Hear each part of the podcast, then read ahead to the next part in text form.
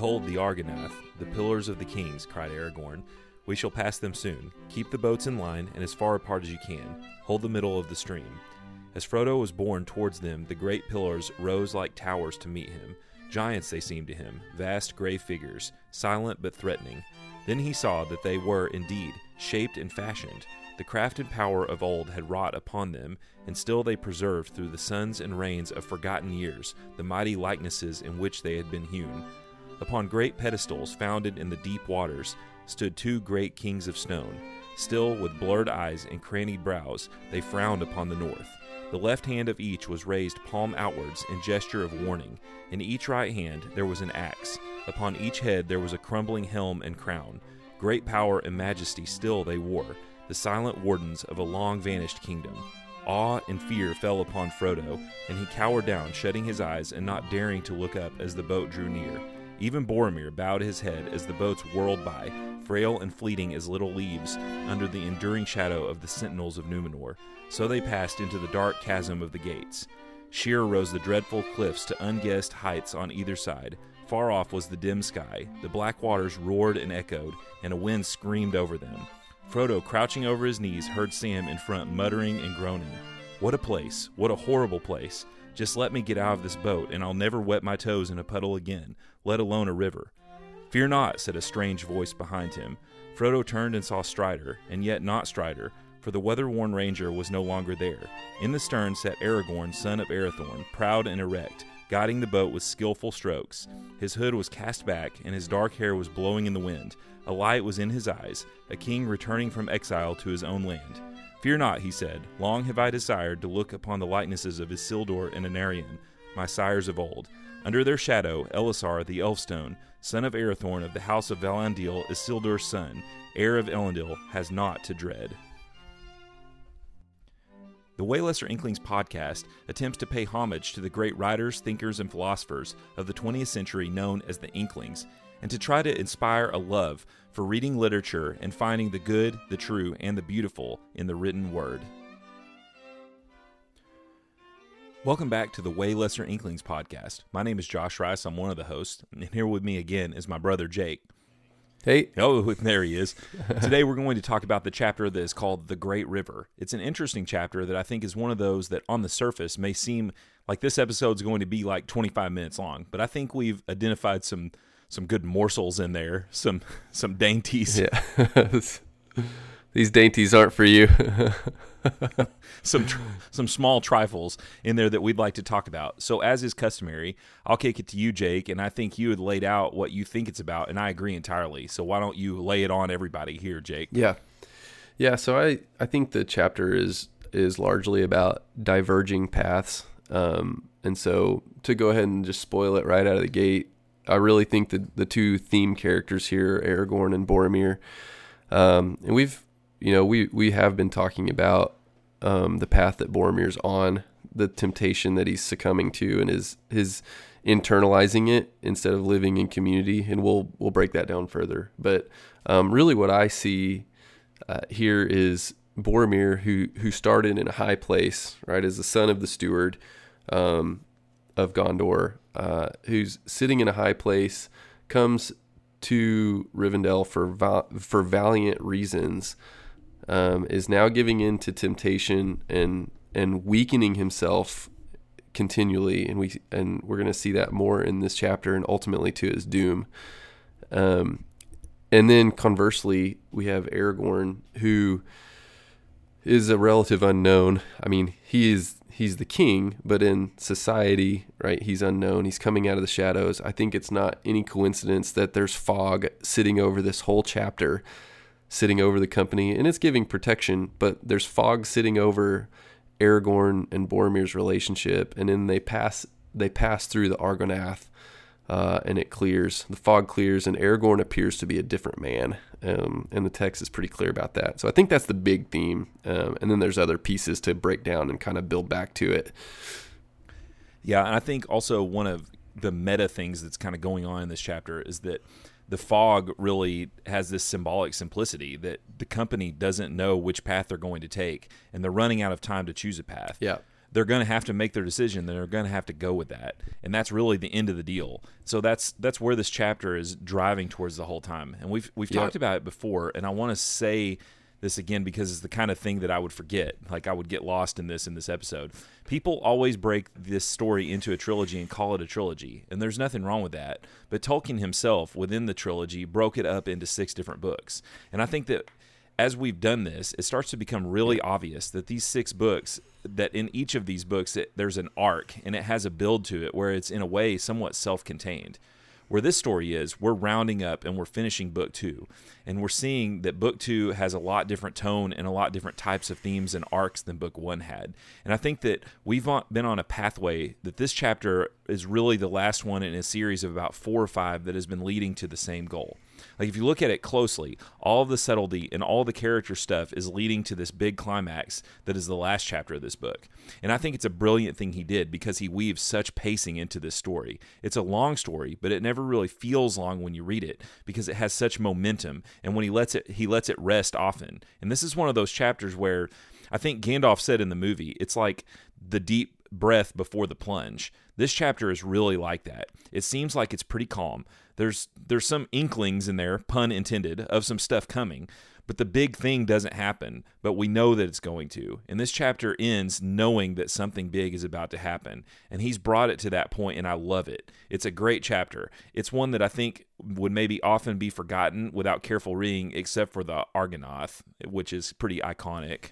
Yeah, yeah. Which that's a really good segue because I think as we as we break down the chapter, there's kind of uh, hit kind of points that we go along in the narrative that we're gonna sort of rest on rest on, and the first one is the black swans, and so it's right out of the gate. They're you know they're coming down the river, and Sam spots swans, large ones, and Aragorn makes a point to note that they're black swans. And you know, we we took note of that because um you know, kind of the the deeper symbolism of a black swan is that it you know, it represents something that's um that an unexpected event or occurrence is coming. And in some interpretations, it also can lean, lean, uh, lend you to rationalizing the event through hindsight.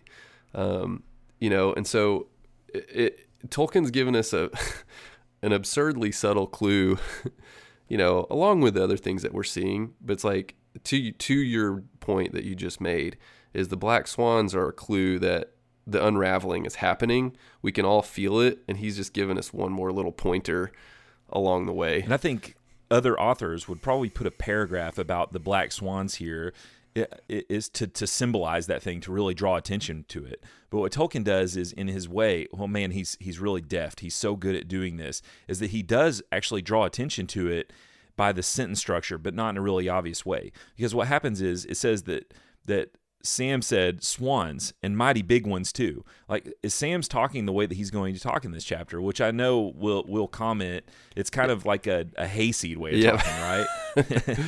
but but then right next to that, this is important. He he uses Sam in that way because right next to that, Aragorn talks in this stilted way. He says, "Yes, and they are black swans." And if you think that that that's a weird sentence, right? If somebody pointed to some swans to you and they're you're like kind of driving around in the country, country, which is what this seems like, they'd say, "Hey, there's some big swans over there," and somebody said, "Yes, and they are black swans." That's not how you would expect that to be said, right? You're like, what? Why did you say it like that? I think the reason why is because we're seeing differences by using language, and that's something that Tolkien was very fascinated in doing. Is that he he messes with sentence structure a lot, and he mm-hmm. does that so subtly here to just draw attention to something that is really early in the chapter. And he says basically, look, I'm giving you a nod at what is about to happen here in hindsight, and it's so deep, right? in in the meta it's it's like it's in hindsight because you're not going to mm-hmm. catch this the first time through but in hindsight you can say oh he was leading me by the hand there just like the swans signify right that's what we consider and we can see it in hindsight it works in so many ways and it really just blows your mind when you when you think about the genius of what he does here that you can really only catch this probably in hindsight it's really interesting Yeah, and and like you said, the fact that he doesn't give us, you know, a paragraph or two on the meaning of the foreboding nature of swans. You know, he just doesn't he never does that. Right? He makes you work for it. no, that's right. And it, it really comes kind of out of a desolation thing. And he does it with his characters that are acting truly. Like Sam talks the way he talks, and Aragorn is going to mm-hmm. talk the way he talks, especially in this chapter. There's a lot of instances of something that's going on with Aragorn. And I think a real reason is because he's a yeah. man who's really embraced that he's going to meet his destiny at this point. In a way, he's been commissioned by the monastery at Lorien, right? He was sent out from Rivendell and he was and now he's been commissioned and almost knighted in a sense by Galadriel and Celeborn. And so it's time, and he feels that weight very heavily. Aragorn in this chapter, the only indecision he has is about his compassion and his love and his need to protect Frodo and the importance and primacy of Frodo's mission versus what he knows he has to do, which is to go off to Minas Tirith because it's his kingdom. It's an interesting thing going. And I think that probably brings us to, well, before we get to the guest that you talked about last week, Gollum, spoiler. Yeah. that that there's this thing because it, it features Boromir. And I think that it features him so heavily that we've got to talk about it. Basically, they're on this river sitting in boats, like wooden boats, for hours and hours every day. Mm-hmm. They're starting very early mm-hmm. in the mm-hmm. morning and they're not paddling super hard. Like they're trying to save their strength, but they're also kind of delaying the decision, right? They're just floating all day long. So try to imagine that. You're sitting there, mm-hmm. you're bored, you're in a wooden boat yeah. for hours on end.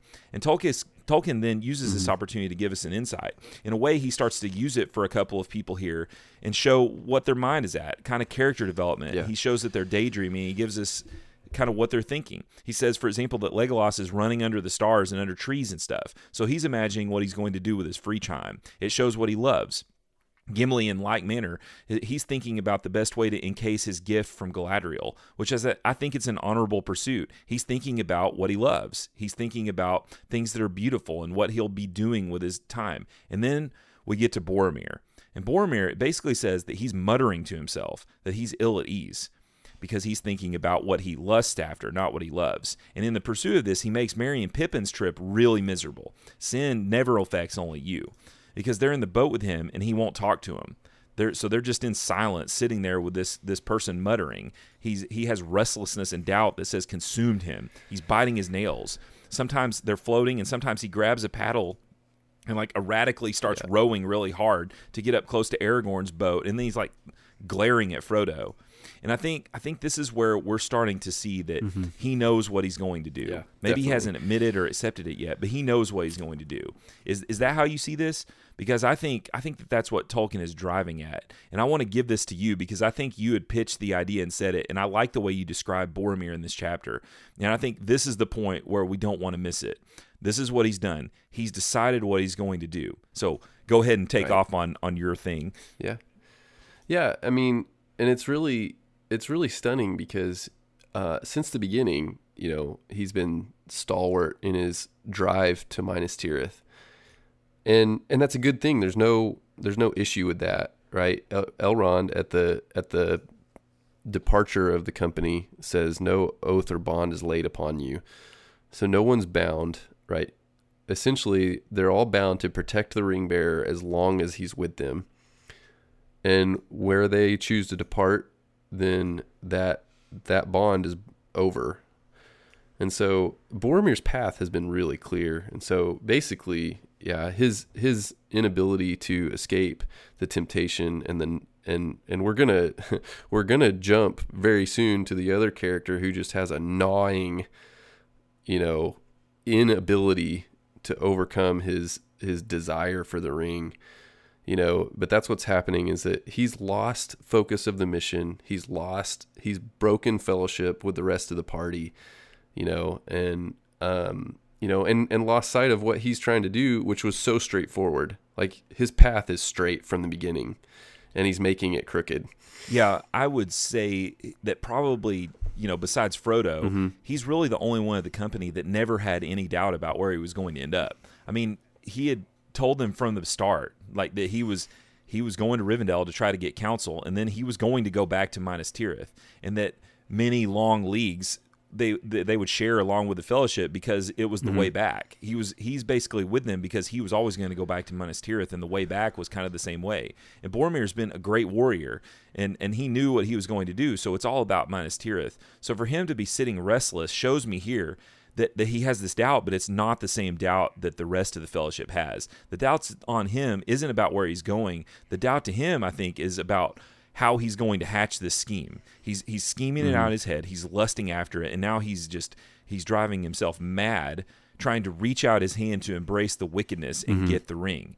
And he's made up his mind that he's going to do it. And because he's a moral man, it makes him sick he is suppressing his conscience. And like many moral men, like really every one of us has had times where we've been blind to the death and sickness that we've actively decided to pursue. And so we're so focused on getting a hold of our of the the object of our desire and grabbing it and and fulfilling and, and satiating our lust mm-hmm. that we don't realize that it's killing us and it's killing everything around us.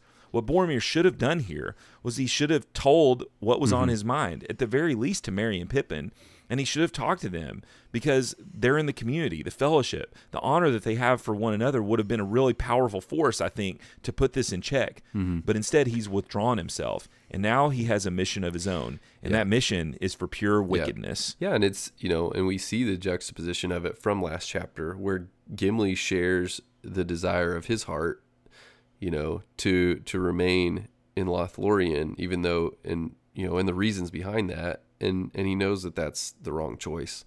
And you know and legolas you know in that conversation is is gracious and kind but firm. You know you know your your motives in right? And it is like your motives are clear but that's not where you need to be. Well yeah you you can hear it.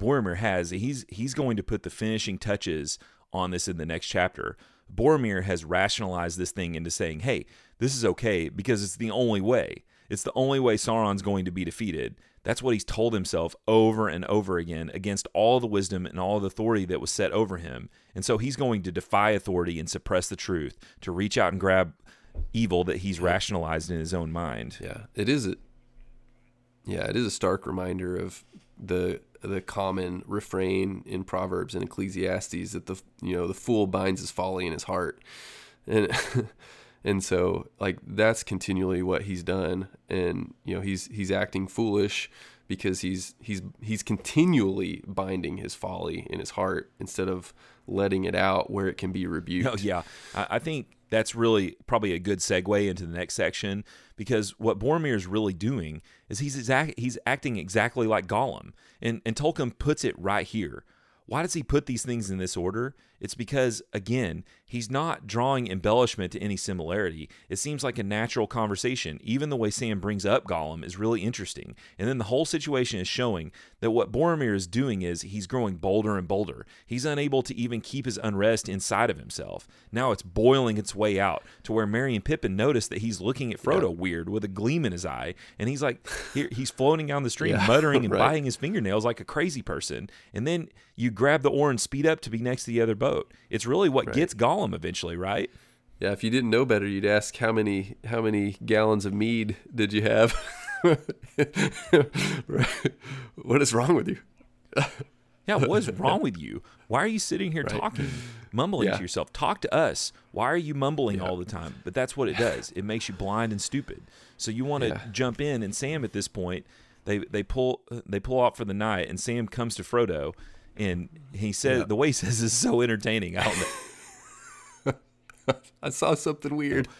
what did you say? I, I, think when we were talking about this earlier, you said Sam is kind of like an honorable rube. Yeah, he is. I think. Um, I think definitely the way he speaks. I think we talked about it some about S- Sam seems to not carry any kind of burden on himself and I think that's out of a, and that's where I say an honorable rube, rube because I think it's out of a, I think it's out of an ignorance of a of the world and the station that he comes from, where it's like again, and this is like I, I work in a blue collar job, like I have no ill will toward that, but it's like he's the gardener for an estate, and so his his his station is very common, so he doesn't carry a certain you know, uh, even in the Shire's way, like a lordliness that Merry and Pippin and Frodo from historic families carry, if that makes sense. And there's a there, you know, and there's a world wisdom that he that he lacks.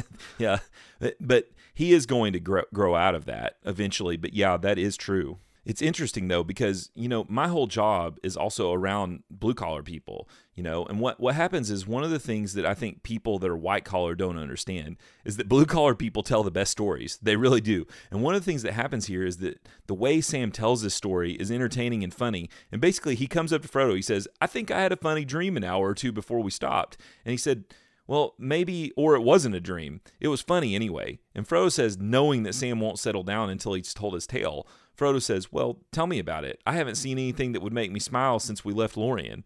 So Sam's baited the hook here, right? Basically. And he says, It's not funny that way. It was queer. It was strange. And if it wasn't a dream, you'd best hear it.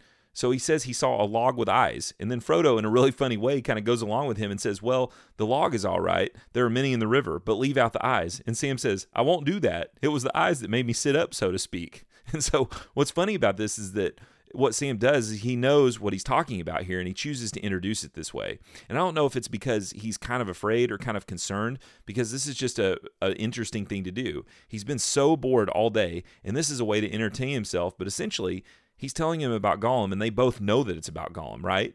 And for and Frodo reassures him and says, "Yeah, that's what you were seeing. I might think you were dreaming too if I hadn't seen him at the Flet in Lorien, right? Those eyes." And I think that's where it gets super interesting, right? Because Aragorn says that he knows Gollum's been following them since Moria, and he's tried to catch Gollum several times while he's been following them. And I think that sets us up to park here for a little bit to talk about Gollum and why he's in this chapter. I think there's multiple reasons.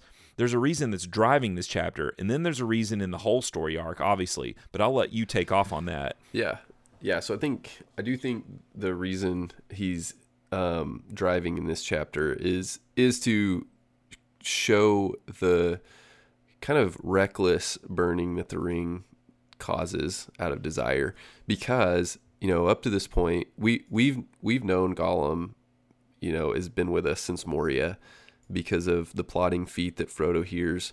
Obviously um, Aragorn has known the whole way um, which is not a surprise given given his ability. Yeah and I think yeah he's he's so astute and and as a ranger he's so in tune that it really it really doesn't even damage my ring theory from the last episode which is the most important thing here right? Okay well i don't think i have any wild theories in this chapter so i have to live on that one. I got to die on that hill so don't take it away from me. All right i'm to move on from that. So yeah and so so he um yeah and so essentially the like essentially what's happening is Gollum is losing uh, his secrecy in a sense, right? Because Sam is like, so when I say the honorable Rube too, is like, like Sam in a sense is just happy to be there, and so it, like not ha- you know what I mean? Like he's happy to be serving Frodo, and so like he's he's the least in tune, I would say, of like the dangers of what what's going on around. And so if Sam is picking up on Gollum, that that means that Gollum is getting careless. And so and and the only reason that can be, I mean it doesn't change his craftiness, obviously. If Aragorn can't catch him, he's he's wily and crafty. But it, it but it also but I think in this chapter specifically it's it's drawing ties between Boromir because we know we know Gollum's um, insane drive for the ring. And so I think it's giving us that same like it, it, it, makes him careless. What does Frodo do? He constantly walks around muttering to himself all the time, right? I mean, he's famous for mm-hmm. gurgling in his yeah. throat and saying "my precious" all the time, talking to no one, and he's going to do that throughout yeah. the story. I mean, he's yeah. just whispering to himself curses all the time, and it shows that that's where Boromir is going. He's sitting in the boat, right. muttering to himself. I think it also shows that Gollum has almost hit his limit here too, mm-hmm. right? He's been patiently following, like just faint footsteps from far away in Moria. And now he comes up to the shore. He nearly gets in a boat with Frodo sitting like like less than 10 feet away from him. He's sitting there and Frodo draws his sword and Gollum sees that and darts off. Mm-hmm. So it's basically it's almost overcome all of his caution at this point. Yeah, He's come out in the open and that's going to continue. Right. Gollum is going to go from evading the elves in Mirkwood to evading Aragorn, the greatest hunter in the age, yeah. to basically getting caught right. by Frodo and Sam because it just overcomes him. he can't wait anymore. His lust overtakes his caution, and he throws all of his caution to the wind. And that's where Boromir is going, because in the next chapter, when Boromir makes his move, it's really just the same way. He throws all caution to the wind, and he just has to go for it, and it's Right. disastrous. Right. So I think that's why he's here. I think I think in another sense that Tolkien has been building this breadcrumb for a long time to Yeah. to introduce the character back because he plays such an important role in book 4, right? Because Yeah. because we are going Right. to lose this thread for a long time and then we'll we'll pick him Right. right, back up pretty quickly in book 4. Yep. Yeah, and it is. It's. I think it's a couple things. I think it is a comparison, and it's it's introducing the char- character, and it's giving a little bit of tension as well. You know, up until this point, like um, I think a, a second time and beyond reader are going to be obviously know who it is. You know, that first time reader, it is a it is a kind of tension builder, um, at least for a little while. Oh yeah. Well, that that's a creepy scene when Gollum is almost getting in the boat. There, they're basically looking Mm-hmm. at each other at that point, and I mean, the rage and the lust has just almost completely overcome to where he would get within the grasp of things that would be able to bind him and put him under. I mean, essentially, he can't assault the Fellowship. Yeah, he's sneaky, but he's not powerful like Right. that. So, so now we Right. float on Yeah. down the river, and so they come to the Sarn Gebir, which is which is uh, rapids that basically I guess no one can traverse this by boat. Yep. So they have to pull off, but they get a little too far. Aragorn kind of gets out of his depth. It seems like the river carries him faster than he expected, and so it comes up on him, and they get caught almost at the worst time. So they have to stop and paddle really hard against the current to get out of the rapids. And while they're doing that, there's orcs on the eastern shore that start shooting arrows at them, and then there's a flying beast that that Legolas shoots out of the air with an arrow, and they they don't really know what it is, but Frodo certainly knows what it is. I think I think that's kind of an episode here, and I don't know. Did you did you want to do anything there with that? Um, not not really. I think it's another one of those moments where um, I think Tolkien is just giving us. Obviously, he's given us the shadow of the Nazgul again and building that tension back. I do think that it heart you know it kind of brought to mind. Uh, I can't remember. I honestly can't remember if it, the line is in this chapter or the last one. But as they're leaving Lothlorien, you know, Aragorn says the you know the enemy hasn't been idle, and and so you know, in in relatively short turnaround, the nine are back and are on winged steeds now, um, and and that is terrifying. I think he's also developing the danger of the eastern shore that that the enemy is at hand here. Yeah. There's almost a sense of like, well, they're they're patrolling the eastern Right. shore at this point, so it's important that they stay away from there or Yeah. or that they stay secret, that sort of thing. I also think thinks there, I think there's another nugget here. Once once Legolas shoots down or shoots at it, they don't really know what it was, and Frodo says it wasn't a Balrog, which is interesting because it has the same kind of spiritual realm feeling like the Balrog that affects them, right? It's a creature that's obviously something that has some sort of terrifying hmm. spiritual effect to it. And he says it was something colder. And then Boromir eagerly says, What do you think it was? And it, it says that he leaned from his boat, like trying to catch a glimpse of Frodo's face. Yeah. And basically, Frodo says that he's not going to say. I think Frodo knows because Frodo's got that wound that just kind of clues him into what was going on there. And I agree with you. I, th- I think it's about danger. I think it's about the pursuit that's coming now. And there's basically not going to be any place from this point on, right? It's going to be like that. We're amping up as we move into book three and four that, that we're in a full scale war now. And I, I know in the next chapter, it's really going to solidify that with Frodo's visions. It's all happening right now. And then this interesting ha- thing happens. They start talking about praise to the bow of Galadriel because Legolas shoots it down, right? And then they start start talking about trying to remember how many days had passed. And Frodo says this strange thing. He says they're talking about Lorien and how great it is, and Frodo says wearing he's wearing down. I you know he's talking about Lorien. He says the wearing is slow in Lorien. The power of the lady is on it. Rich are the hours, though short they seem in Caras Galadhon, where Galadriel wields the elven ring. Aragorn immediately sharply rebukes him and says that should not have been said outside of Lorien, not even to me. Speak no or- more of it. You know, they're they're they're just sitting there kind of reminiscing about Lorien, and then this one comes out, and I'll tell you, this one really just kind of gave me fits because it, it doesn't progress the story. And so when you know that, you can't just chalk things up to, well, well, that's just a thing that was in there because Tolkien doesn't do that. So I was trying to figure out what he's trying to do with this. Why is this here? And I think I saw a couple of parallels. I'm not real sure where I land ultimately, but one of those parallels that I remember way back in book one, when Frodo was saying that if he went much further without stopping, that he would turn into a wraith and Aragorn rebukes him sharply and says, Don't say things like that. And similarly, it's kind of like a situation here where Frodo has had this encounter with the Nazgul, and maybe it's presence of evil, but I think more than that, we've got this language thing going. And I think Frodo almost gets carried away with himself and wants to wax poetic. And I think he just kind of gets loose lipped with it. Right when he had just been tight lipped about even you know giving what he thought was the identity of the Nazgul. And I think it's one more teaching moment because he's going to be extremely tight-lipped as the story goes on. He he has to learn that he really can't trust anybody outside the fellowship. He can't be completely open. And I don't, I don't mm-hmm. know if that's why it's here. Um, you could, you could probably hopefully inform me. What do you think about yeah, it? It is yeah, it is interesting. I I have um a couple thoughts. The first one is interesting because he already like just a minute ago right? He's tight-lipped about what he thinks, you know, the shadow is that was shot down. And we've seen, you know, we've we've seen some instances of that where he's been really cautious about um, you know, we we've said before, right? He's learned his lesson about conversing about the mission and the One Ring, and so I do think that there's an element of yeah of trying to um, to bring Lorien into some poetry you know, because there's a little bit of a rhyme in the statement that he makes.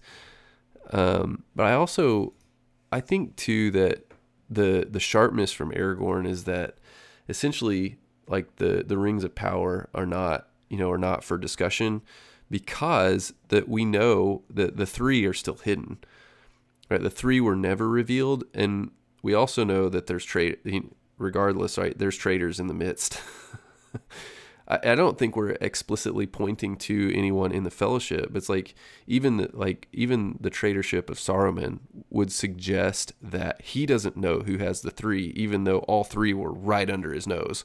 Right. No one talks about them ever, mm-hmm. and they're obviously yeah. veiled too, because it, it, seemed that only a ring bearer could even see it, because no one else could see Galadriel's yeah. ring. She would presumably be wearing it at least a lot, or if not the whole time. Yeah.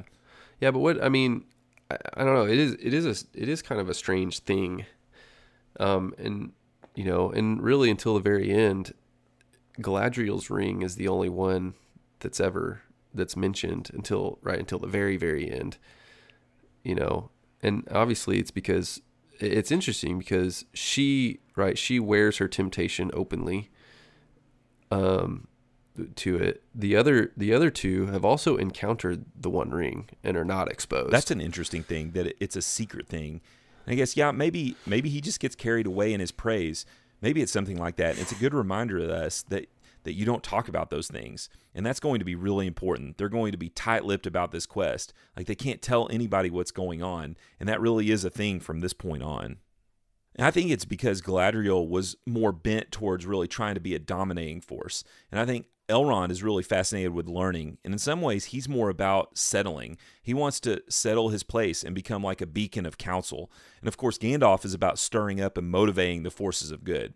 I think it's interesting because we get no temptation from Elrond whatsoever, right? He's one of the the characters that I think it's presumably because he was there and saw what it did to Isildur, and so he just understands that he's not going to do it. I don't think Gandalf was was really, you know, he said, "Don't tempt me," and he explained what the temptation could lead to, but I don't know that Gandalf was really seriously tempted either. But Galadriel was most certainly tempted. She considered taking it, and really, in some ways, so she's also standing in contrast to Boromir because I think there's no indication that the rest of the fellowship has been tempted at all. There's been no sign of it with anyone else. And so there's this thing about the ring almost in a way. Frodo is unwise here because he lets fly something and maybe it's it's that he needs just a little bit more guidance and wisdom and leadership before ultimately he goes off into darkness. And I think there could be a play like that going on here because it's so quick and it and it's from Aragorn and it happens immediately. I don't know. It stuck out to me because it seems strange in the context. But it's also it's also one of those things that Frodo is developing as a character, and I think critics of this story say that he doesn't, and they're just flat wrong. He's learning wisdom. He's learning how to best fulfill the quest, and also I think he learns as time goes on how to be a leader, how how to how to be a good master in hierarchy over Sam from from those who he's followed. He's kind and he learns even more kindness, but he also learns that he he has to be stern at times as the story goes on. It's probably that's probably enough about that because I think we're really to the to the meat of it because they have this big argument. They get off the river and there's a decision they're going to scout out. They're going to see if they can put in past the rapids. And Boromir does not like that. Boromir says that they should just forget the boats and go off to Minas Tirith right now because it would be the easier path. He's right about that. It would probably be the better path to go to Minas Tirith. Aragorn says, "Well, that's if we're going to Minas Tirith. And he argues, but it's interesting because at the end, it says that Boromir held out long against the choice to scout it out. But when, when it became plain that Frodo would follow Aragorn wherever he went, he gave in. And then he said, It's not the way of men of Minas Tirith to desert their friends at need, and you will need my strength if ever you are to reach the Tol Brandir. To the tall isle I will go, but no further. There I shall turn mm. to my home alone if my help has not earned the reward of any yeah. companionship. Yeah. That's a quotation that really has yeah. a lot in it. Yeah, I think for me, um, I think it, it's again it ties back to Elrond's, you know, um, I don't know his blessing to the fellowship or his uh, his commission is is what I'm looking for to the fellowship, right? And and and it seems that Boromir has remembered nothing from the Council of Elrond, right? Like, and and I think for me, like the chapter, the chapter is this chapter is kind of the undoing of Boromir until unto the next chapter, and it's like all of the things, right? Then, and so for for this part, no bond or oath is laid upon anyone, you know, and and now he's basically trying to passively manipulate people manipulate people in the fellowship into a bond with him to Minas Tirith when that was never the case, right? And so you know, it's just the it's just the undoing, right? Again, like why can we not use the ring against Sauron? Those things were explained, you know, were explained, and it's and he's he's undone. He's made his choice, and his choice is that he doesn't care about the mission anymore, and and what it does is it brings madness and weakness. Yep to him and ultimately they're not going to listen to him because mm-hmm. the thing is is that Frodo is going to act like he has a decision to make but he's never going to seriously consider going to Minas Tirith. And the reason for that is because he knows what he has to do.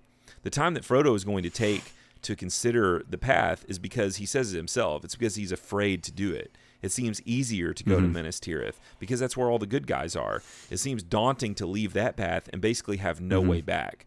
And to go east is to go into Mordor where there's no turning back. It's to go straight into, you know, the the stronghold yeah. of the enemy where his spies are everywhere, where the land is desolate. It's a, it's a desperate thing. And obviously Boromir doesn't like that because that option would take the ring out of his grasp, right? And so there's a there's a really interesting contrast mm-hmm. that starts to come into play here because while Boromir is muttering to himself in madness and he's he's in the midst of this you know this fog because he's put blindness on himself Aragorn is desperately trying to get out of the fog while Boromir is descending into it. Because mm-hmm. in this at this part, Aragorn, what he wants to do is he wants to go to the yep. high seat of Amon Hen to be able to see clearly. He basically wants to gain wisdom and sight.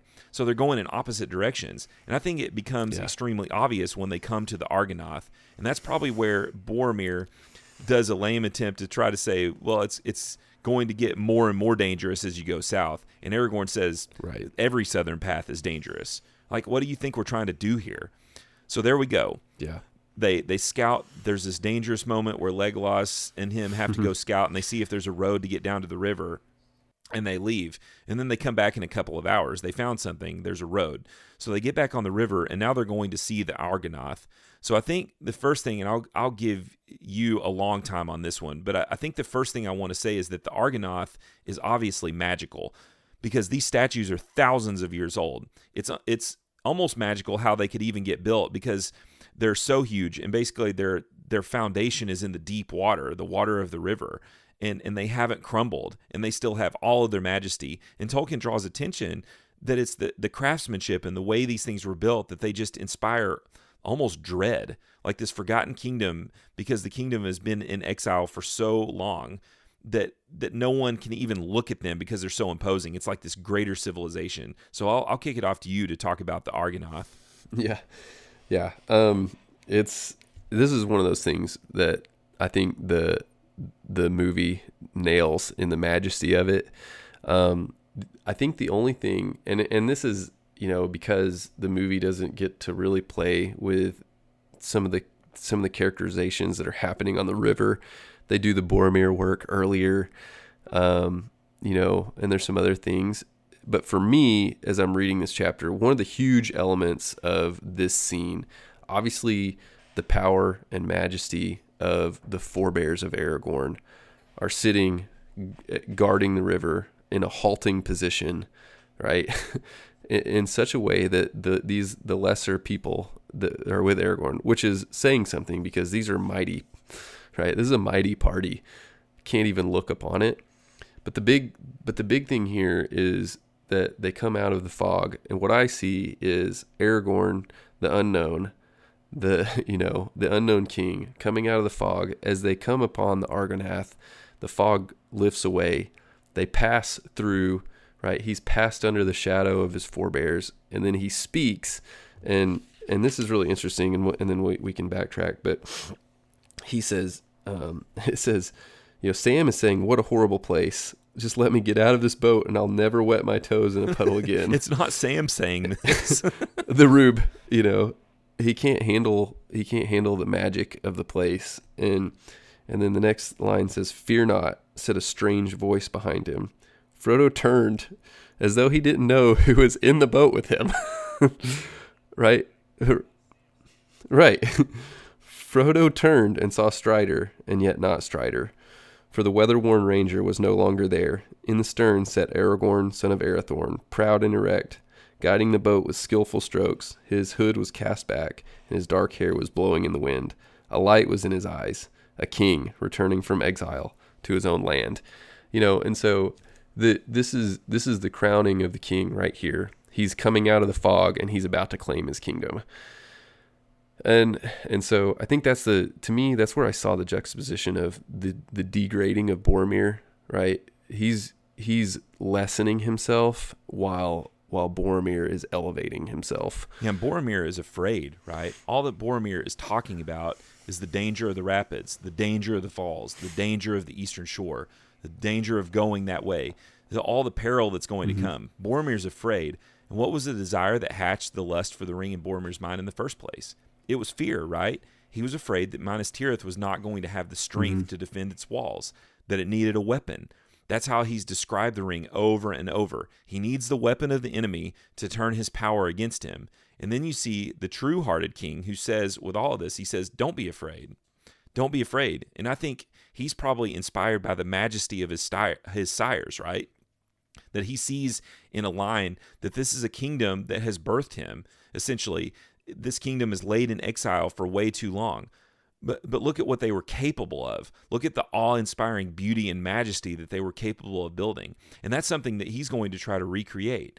I think it's notable that it says the light of his eyes faded and he wishes that Gandalf was there, but not because he has indecision. It's because he has this tremendous desire to go to Minas Anor which is really interesting because Minas Anor was the original name of the city, which was the Tower of the Sun, right? But it's been lessened as the kingdom perished to be called Minas Tirith, which is the Tower of the Guard.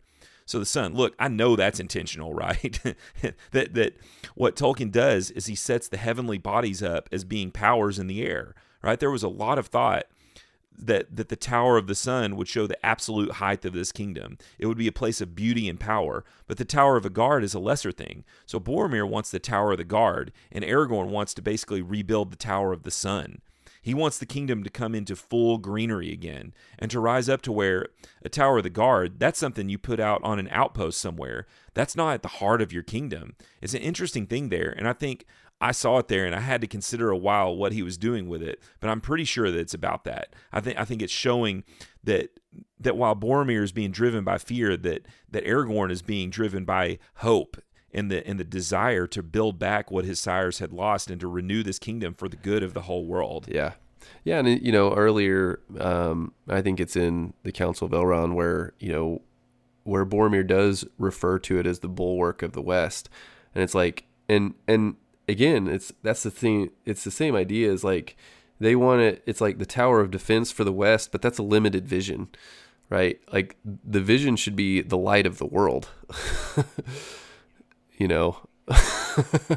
well, and and it's like what what what do you think um, what do you think Isildur and um, and Anarion's vision were, right? Because they they establish the sun and the moon, right? What what do those do? those are the lights of the world. Yeah, I think it was not to be a bulwark against evil because that's mm-hmm. what a kingdom on its heels thinks about. It's because they were about spreading the kingdom right. over the face of the earth. That's why there was a kingdom in the north. That's why there's a tower yeah. of the sun and a tower of the moon. That's why they weren't yeah. naming the that th- yeah. the way the way they name their city like Amon Sul, the, the Tower of Watching or the Hill of Watching, right? The high place, Amon Hen, the high seat of wisdom, Amon Lhaw, and then the tall rock. Like these mystical places that were all high. And it's always it's something that Tolkien has been playing with the ideas, I think, of high places and mountains mountains, which we're always seeing seen as being like the place where God is closest to earth, right? And that's what Numenor was was set up like. Um, you know, they were they were obsessed with these high places that showed basically the glory of creation, the glory of wisdom, and all that stuff, because they were not dominators who turn things into desolation like Sauron does. They were into dominion, not domination. It was spreading goodness as the sun and moon looked over the earth. It's such a rich tapestry that they, that's there. And it comes into play. And I, I think that it focuses all of the contrast in the chapter.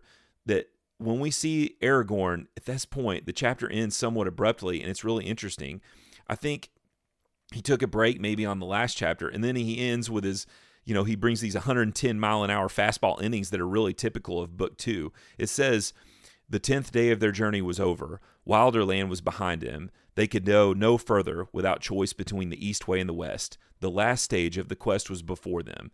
It's really interesting because I think what book two is going to do is it, it basically ends the traveling, right? No more point A to point B. The forward momentum that's happened is, is basically going to only be Frodo at this point because the rest of the fellowship is circling and backtracking and going all over the place because of all the things that, that fate takes them on. And that's because the fellowship is broken. And so there is no straight linear forward progression anymore. While they had unity of purpose, there was really one direction. And when the fellowship starts to unravel, there starts to be all kinds of different directions. And I think I think it says it right there, right? It's the last stage of the quest because it really is the last stage because what's the next right. chapter? The breaking. The breaking yeah. of the fellowship. Yeah. Yeah, I thought so too. That la- the last sentence, the last sentence was just a high heater.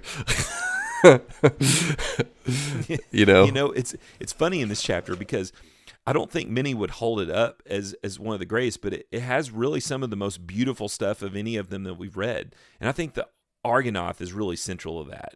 It's just sweeping, amazing stuff.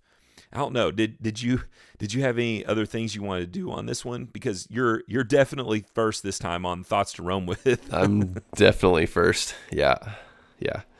Okay. All right. Thoughts to roam with. Um, I think um, my thought to roam with is is tied really is tied to the Argonath, and that is that is the pinnacle, right? That's the climax of this chapter, and um, and it's it's really is for us to aspire to greater things than than what we're seeing in front of us.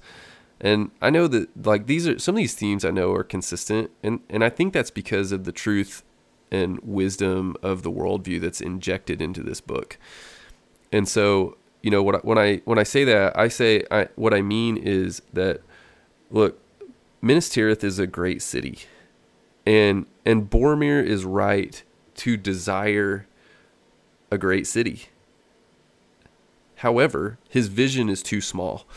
And so my my thought to roam with is for us to have a vision, right? A vision of the tower of the sun and the moon that shines the light of goodness, that shines the light of the craftsman and you know, and wisdom that crafted these two statues, that crafted hills of seeing and hearing, right? That crafted these things to aspire to that kingdom. Uh, and that kingdom, look, that kingdom is assured to us, uh, but but we have to do the work to build the people that that want that kingdom. I'm going to stay along the same lines, and I'm going to throw a little blurb in before I do it, and say that this story is absolutely true in every sense that matters about a story. The Lord of the Rings is a true story. It absolutely nails the way that human beings work, Yeah. the way that kingdoms work. It rings true in almost everything mm-hmm. that it tries. And I think that's why it's been read by millions and millions and millions of people. So my thought to roam with is is kind of it would be the thing that that's in your thoughts. It's it's Boromir because we spent so much time there.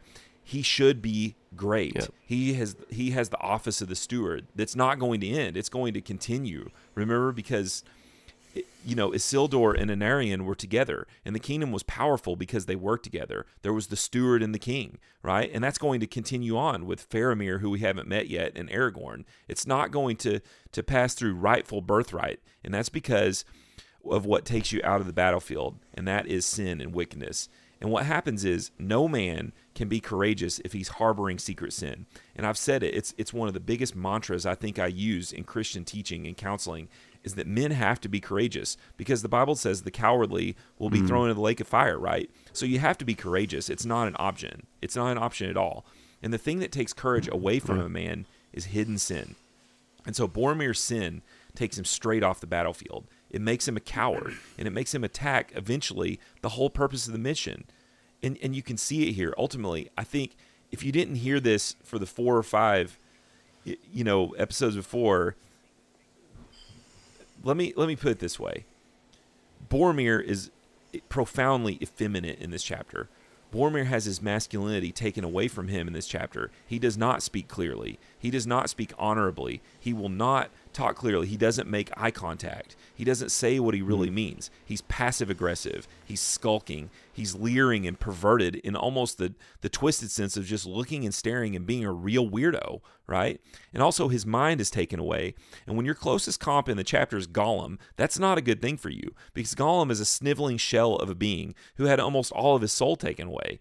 It's been spread out over 10 like 10 pieces of bread with butter to only cover one piece of the bread, right? That's what's happened. And I think you're seeing it happen to Boromir. So I'd urge men that that this this is what I would give you as the thought to roam with. You can't have hidden sin. You have to confess it. You have to confess it to God and you have to confess it to whoever you've sinned against. And you have to get it out of there because it'll eat you alive, just like it did with Boromir. Well, that's it for this time. We we we just went, uh, you know, a while on this one. So I, I thought we would get done 35. I'm kind of scared of what's going to happen next week on the breaking of the fellowship because I know I know that it's it's really the hammer on the end of this chapter. If you've been listening, I, I you know I forgot to put it online. A little tag here. We're going to do a book two recap in two episodes. If you think of it, you can email or or put a question in the Facebook group or a comment, and and we'd love to answer those and address them. Just a shout out, I know that Drew has put a couple in already, so he's in the hopper there. And I, I think probably two weeks out, um, we'll see how these things have. Maybe three, I don't know. We'll see how it happens, but we'll we'll get this this book next time. So join us again next time for the the breaking of the fellowship.